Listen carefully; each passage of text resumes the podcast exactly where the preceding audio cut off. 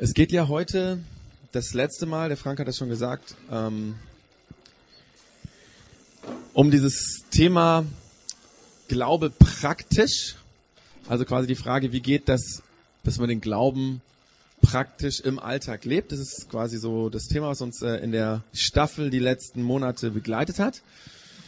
Und ähm, diesmal das letzte Thema heißt generationsübergreifend, weil zu der Praxis des Lebens die Generationen dazugehören. Also wir können Leben nicht ohne vorherige Generationen denken und wir können auch Leben nicht ohne die nachkommenden Generationen denken, weil so ist das Leben beschaffen, dass immer wieder neue Menschen geboren werden. Wir haben es eben gehört und äh, freuen uns auch darüber. Und ich habe zu dem Thema generationsübergreifend eine Frage, aber ich glaube, mein Sohn hat jetzt auch eine Frage an mich.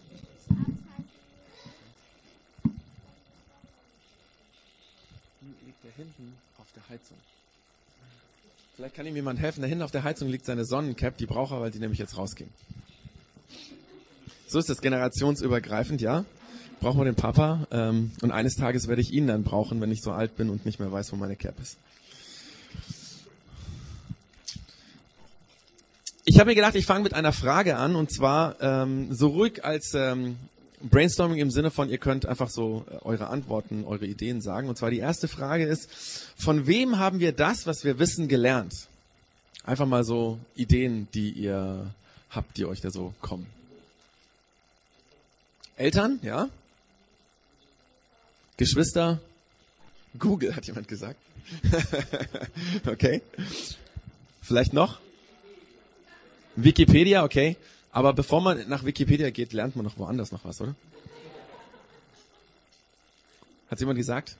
Also Lehrer, Schule, genau, genau. Ich habe mir auch gedacht, wir lernen auch von dem Beziehungsnetzwerk. Wir haben es eben gehört, auch jemand hat gesagt, äh, Geschwister. Also wir leben in einem Beziehungsnetzwerk und von dem lernen wir. Und wir, vielleicht könnten wir allgemein sagen, das Allermeiste, was wir lernen, lernen wir von den vorherigen Generationen. Natürlich ähm, in dem Sinne, wenn mein Bruder irgendwie fünf Jahre älter ist und mir Dinge beibringt, gehört er ja auch schon zu einer Generation über mir. Die zweite Frage, wie haben wir das, was wir wissen, gelernt? Wie haben wir das gelernt? Also wenn jetzt die Generation vor uns das beigebracht haben, wie haben wir es gelernt? Auch nochmal so Ideen, die ihr habt. Wie lernt man? Lerntheorie. Vorgelebt, okay. Sehr gut. Try and Error. Mhm. Lesen, ja. Also man könnte eigentlich sagen, wir nehmen Informationen auf, hören, lesen und ähm, Try and Error heißt, wir probieren es aus und wenn es funktioniert, dann glauben wir es auch und lernen es auch. Ähm, quasi abschauen, was andere vorleben und nachmachen. Und das hat natürlich was mit dem Kopf zu tun, erstmal Theorie auch lernen und das in der Praxis ausprobieren. Das heißt, die Generationen vor uns, vor uns haben an uns ihr Wissen weiter tradiert und ähm, die haben das zum einen dadurch gemacht, dass sie uns ihr Wissen durch Worte vermittelt haben, sei es gesagte, geredete Worte oder auch gedruckte Worte in Büchern oder Zeitschriften. Und ähm, wir haben es aber auch dadurch gelernt, dass diese Generationen es gelebt haben, weil nur theoretische Dinge, die man so hört, ähm, bleiben meistens nicht allzu lange bei uns hängen. Also das ist ja eigentlich ganz logisch. Kein Kind lernt durch Worte, wie man rechnet. Egal, ob das jetzt Worte vom Lehrer sind, die er sagt, oder ob das irgendwo im Buch steht. Also wenn ein Kind zum Beispiel lernt, was 8 minus 5 ist, dann lernt es das dadurch, dass es eines Tages vielleicht acht Äpfel vor sich hat und fünf an die Kumpels verschenkt und dann sind noch drei übrig, ja. Und dann weiß es, okay, was der Lehrer mir beigebracht hat, das stimmt auch. Das ist real, das ist echt. Es sind nur noch drei, weil fünf sind weg. Und es ist ja erschreckend, wie viel man von dem, was man theoretisch gelernt hat, wieder verlernt, wie das verloren geht. Ich habe in der letzten Woche meine Unterlagen aus der Oberstufe, also 12., 13., äh, 11., 12., 13. endlich weggeschmissen. Nach, ich weiß nicht, 22 Jahren oder so. Ähm, vorher habe ich ähm, die Sachen natürlich nochmal so ein bisschen durchgeblättert das war echt ernüchternd, weil in Mathe oder Physik, also Leistungskurs 12.2 oder so, ich kein Plan mehr was. Also viele Dinge wusste ich überhaupt nicht, dass ich die jemals gelernt habe. Geschweige denn, dass ich wusste, was, worum es da ging oder so. Ähm, also erschreckend habe ich gedacht, ich werde dann demnächst mal meine Unterlagen vom Studium, durch, Studium durchgehen. Ich hoffe, dass es nicht ganz so ernüchternd ist. Ähm, aber es geht darum, was wir nicht brauchen, das lernen wir auch nicht wirklich im Sinne von, das behalten wir uns nicht und es hat auch keine Relevanz für den Alltag. Wir haben also, waren jetzt so ein bisschen bei der Lerntheorie. Wir haben aber noch eine Sache vergessen, die ganz, ganz wichtig ist. Zum Lernen gehört nicht nur, dass man es hört und ausprobiert, sondern ganz wichtig ist, wir lernen dann am besten, wenn wir es in einer vertrauensvollen Atmosphäre beigebracht bekommen. Wir lernen, Menschen lernen besser, wenn wir zum Beispiel einen Lehrer haben, den wir sympathisch finden und dem wir vertrauen. Das ist ganz typisch so ein Schulbeispiel. Ähm, der Schüler ist super in Mathe, kriegt einen neuen Lehrer, den er nicht mag und seine Schulleistung sagt ab. Oder auch, ähm, wir haben ja einige Lehrer unter uns und äh, die wissen das, wenn zum Beispiel es familiäre Probleme zu Hause gibt, also zu Hause das familiäre Umfeld nicht mehr ein gutes, vertrauensvolles Umfeld ist, dann sagt meistens die Leistung auch ab bei den Kindern, egal wie intelligent oder schlau die sind, weil sie emotional blockiert sind. Das heißt, die Atmosphäre ist total wichtig zum Lernen. So viel mal zu der Lerntheorie, zu diesem Exkurs und ähm, ich lese dazu einen, also zu diesem Themenkomplex einen Bibeltext ähm, denn für den Glauben, wenn es um die, den Glauben in der Praxis geht, spielt das Lernen auch eine ganz entscheidende Rolle. Und deswegen haben wir mal ein bisschen über Lernen nachgedacht.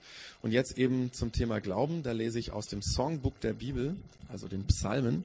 Das ist so das Liederbuch der Bibel, ähm, einen Abschnitt. Das steht in Psalm Nummer 78. Ihr könnt es mitlesen. Höre mein Volk auf meine Weisung Habt ein offenes Ohr für meine Worte. Sprüche der Weisheit will ich vortragen.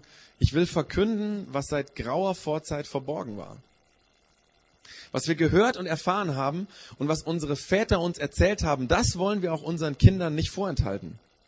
Denen, die nach uns kommen, wollen wir von den großartigen Taten des Herrn erzählen, von seiner Macht und den Wundern, die er, vollbracht hat. Für die Nachkommen Jakobs hat er Verordnungen erlassen, die seinen Willen bezeugen. Ja, für ganz Israel hat er Gesetze aufgestellt. Unseren Vorfahren befahl er, befahl er, sie ihren Kindern weiterzugeben. Denn die ganze Nachwelt sollte gut Bescheid darüber wissen. Alle, die später geboren würden, sollten immer wieder bereit sein, es ihren Kindern zu erzählen. So würden sie all ihr Vertrauen auf Gott setzen und seine großen Taten nicht vergessen. Ja, dann würden sie nach seinen Geboten leben. Auf keinen Fall sollten sie wie ihre Vorfahren werden, die sich immer wieder voller Trotz gegen Gott aufgelehnt haben. Eine Generation, deren Herz nie ganz Gott gehörte und die ihm nie treu war.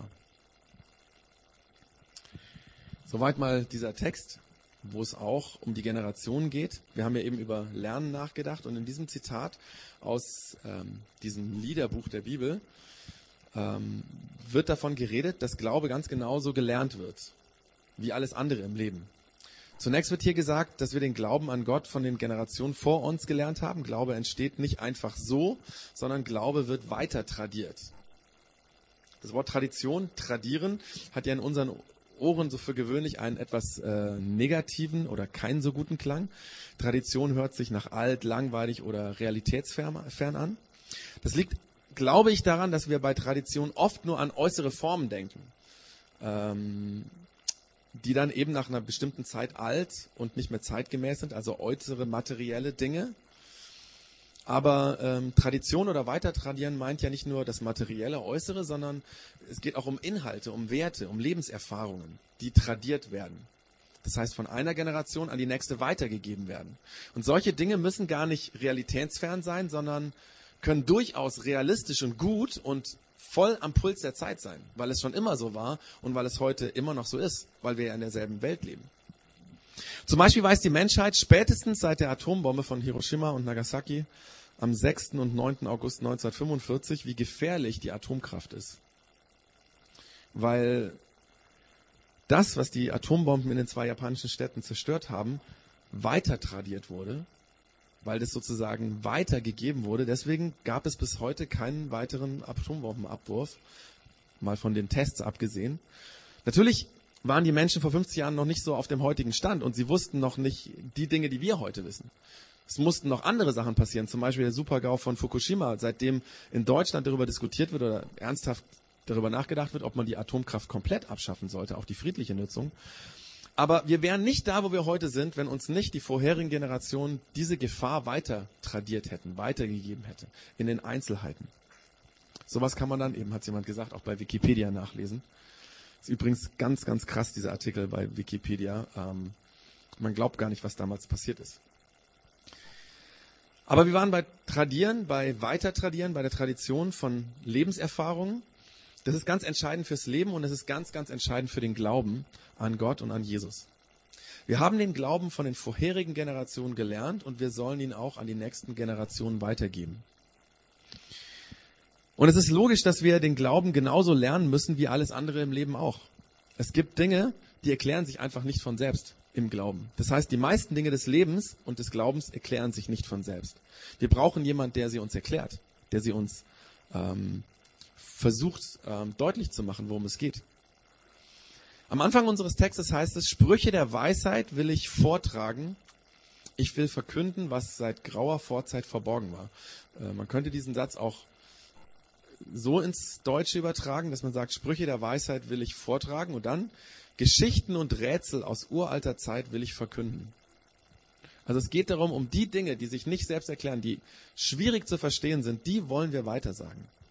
Vieles vom Glauben ist tatsächlich rätselhaft. Über manches muss man lange nachdenken, um es zu begreifen und um es dann vor allem im Alltag auch einsetzen zu können, leben zu können. Vieles muss man erklärt bekommen. Geschichten und Begebenheiten aus uralter Zeit, das ist, da ist es gut und wichtig, dass jemand uns das erklärt, worum es geht. Viele Dinge im Alten Testament würden wir völlig falsch verstehen, wenn wir sie ähm, von dem Background, den wir haben, also von unserer Gesellschaft aus verstehen, weil wir, sag ich mal, durch Menschenrechte geprägt sind, die es damals noch gar nicht gab. Und deswegen ist es wichtig, dass es erklärt wird. Und diese Erklärung und Verständnishilfen haben wir bekommen von vorigen Generationen. Und da meint, dabei meint Generation nicht nur Altersgeneration, sondern auch Glaubensgeneration. Manche Menschen sind vielleicht jünger als ich, aber schon im Glauben weiter, haben mehr Erfahrung mit Gott gemacht und von denen kann ich Dinge lernen die geben sie mir weiter. Und derjenige, der eben ein paar Schritte weiter ist, kann dem Sachen erklären, der die Zusammenhänge noch nicht verstanden hat oder der noch nicht so weit ist oder der einfach lernen will. Und auch beim Glauben funktioniert es so, wie im Leben. Wir lernen durch das Hören natürlich, aber vor allen Dingen durchs Ausprobieren. Wenn ich nur bei dem Hören bleibe, ist Glaube Theorie. Im nächsten Satz von diesem Text heißt es, was wir gehört und erfahren haben. Und was unsere Eltern uns erzählt haben, oder Väter uns erzählt haben, das wollen wir auch unseren Kindern nicht vorenthalten. Glaube hat mit Hören und Erfahren zu tun. Wenn der Glaube nur beim Hören stehen bleibt, dann ist es geglaubte Theorie. Und es ist leider bei ganz, ganz vielen Menschen so, dass sie nur geglaubte Theorie im Kopf haben, wenn es um Glauben geht, dass sie etwas für wahr halten, aber es hat keine Auswirkungen auf ihren Alltag. Wenn ich zum Beispiel glaube, dass Gott in schweren Situationen und im Leid mich durchträgt, dann ist das Theorie. Das ist sicherlich richtige Theorie. Aber ähm, die Frage, ob die Theorie wirklich funktioniert, ist in dem Moment real oder, oder wird da handgreiflich und wichtig, wenn ich tatsächlich schwierige Situationen erlebe. Und wenn ich wirklich an Gott festhalte und merke, er trägt mich echt. Er trägt mich da, wo ich selber nicht mehr weiter kann. Das heißt, das Weitersagen, das Weitertradieren, das macht die vorherige Generation, indem sie Dinge sagt, die ich dann selber ausprobieren muss.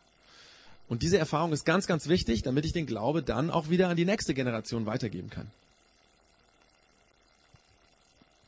Und da spielt Vertrauen eine ganz große Rolle.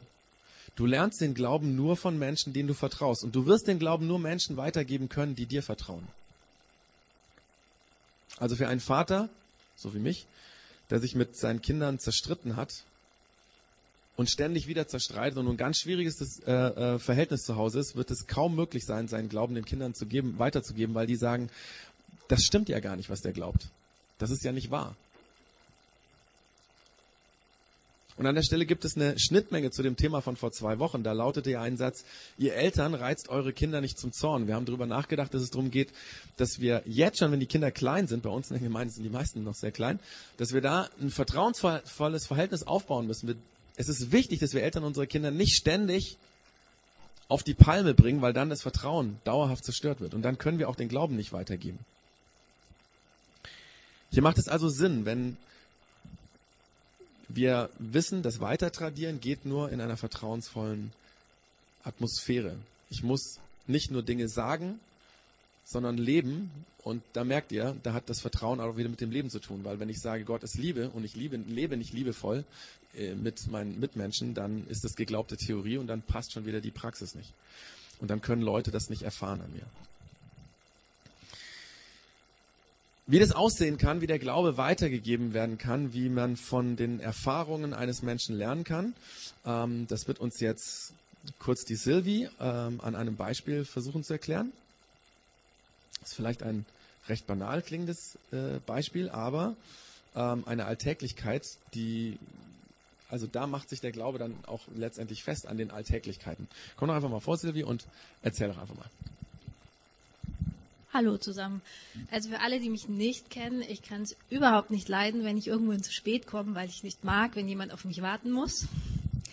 Was dann natürlich dazu führt, wenn man in der Stadt mit dem Auto unterwegs ist, dass das manchmal zu Stress führen kann, weil eben der Parkplatz nicht da ist, den man braucht und man dann zu spät kommt. Und dann hat der Klaus mal eine für mich sehr rettende Geschichte erzählt in der Church Zone. Und zwar, dass er glaubt, wenn der Parkplatz wirklich dringend nötig ist und er da pünktlich hinkommen muss, dann kriegt er den auch.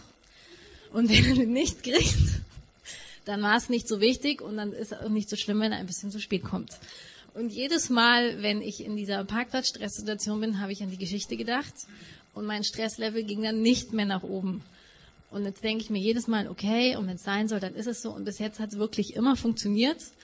Und von dieser kleinen, vermeintlich lapidaren Geschichte geht halt das Ganze dann auch in eher schwierigere Situationen, wo ich mir denke, hey, wenn es da funktioniert, dann funktioniert es auch in den großen, schwerwiegenden Sachen. Dankeschön. Das ist jetzt nicht so das klassische Beispiel, weil ähm, wenn man jetzt über Generationen redet, wobei vielleicht doch, ne? Also ich habe mal wir sind fast zehn Jahre auseinander. Von daher passt es vielleicht doch, dass die ältere Generation der Jüngeren das weitergibt. Aber genauso geht es ja. Ähm, von, den, von dem Erzählen, was andere erzählen über Gott, was sie erlebt haben, davon lernen, das natürlich erstmal abspeichern, dann ausprobieren und Vertrauen lernen und merken, das trägt, dieser Glaube ist real. Es geht also beim Weitergeben des Glaubens immer um zwei Sachen. Den Glauben erklären, Gott beschreiben wie er ist, lernen, wie sich Gott das Leben gedacht hat. Es geht darum, dass Gott Liebe ist, dass er barmherzig ist.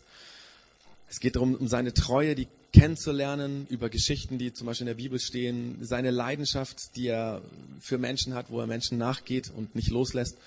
Es geht um die Werte und Vorstellungen, die Gott vom Leben hat, ja.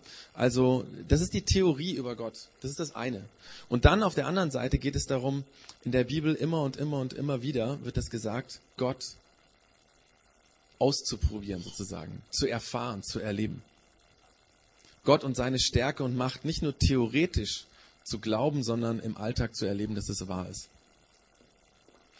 Und das drückt der Dichter dieses Psalms so aus, ich lese das nochmal jetzt zum Schluss ähm, vor, für die Nachkommen Jakobs hat er Verordnungen erlassen, die seinen Willen bezeugen. Ja, für ganz Israel hat er Gesetze aufgestellt.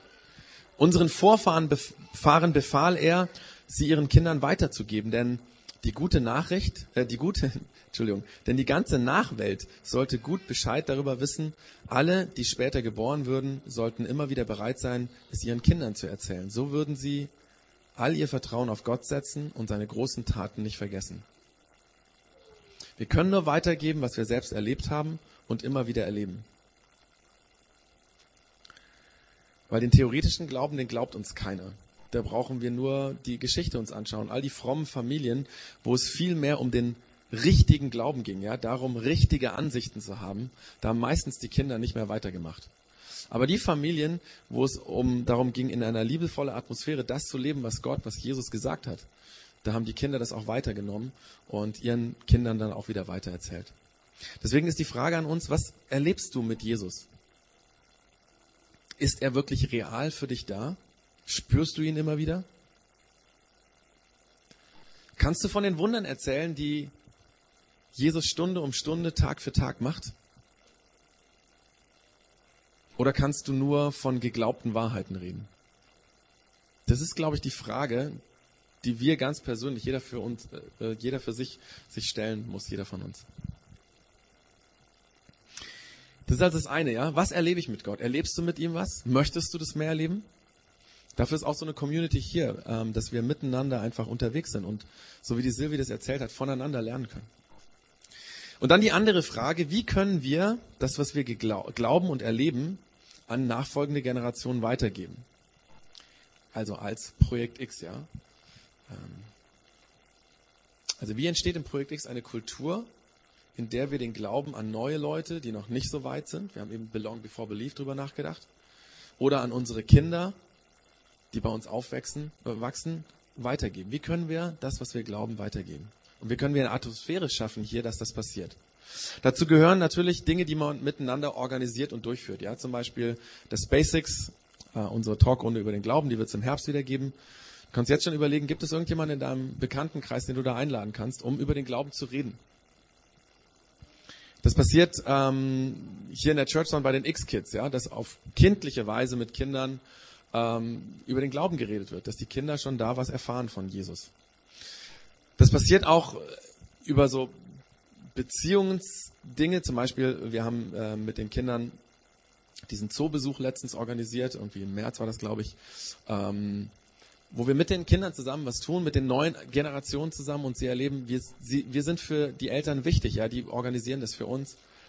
Vielleicht wird es irgendwann mal eine Jugendgruppe geben, dann müssen wir uns überlegen, wie könnte man für Jugendliche das passend äh, formulieren. Das sind so Dinge, die man gemeinsam organisiert. Aber es passiert vor allem auch dort, wo wir, jeder Einzelne von uns, wo wir uns Zeit nehmen in Menschen, die noch nicht so weit sind im Glauben. Entweder Menschen, die im ähnlichen Alter sind wie wir oder auch äh, Leute, die ähm, jünger sind, Kinder. Letztens auf der Hochzeit von der Annette, äh, ehemals Horstmann, jetzt Hülsmeier, hat unser Sohn so etwas erlebt. Da war nämlich eine Frau aus dem Projekt X, die sich den ganzen Abend um ihn gekümmert hat. Ähm, also ne, der kleine Yoshi, der hier eben war. Ähm, die hat ihm was vorgelesen, die hat mit ihm getanzt, die hat ihm zugehört, ihn auf den Schoß, Schoß genommen. Und unser Sohn hat ganz, ganz viele Tage, bis heute, immer wieder begeistert davon erzählt. Ähm, fast schon verliebt hat er davon erzählt. Das ist richtig süß.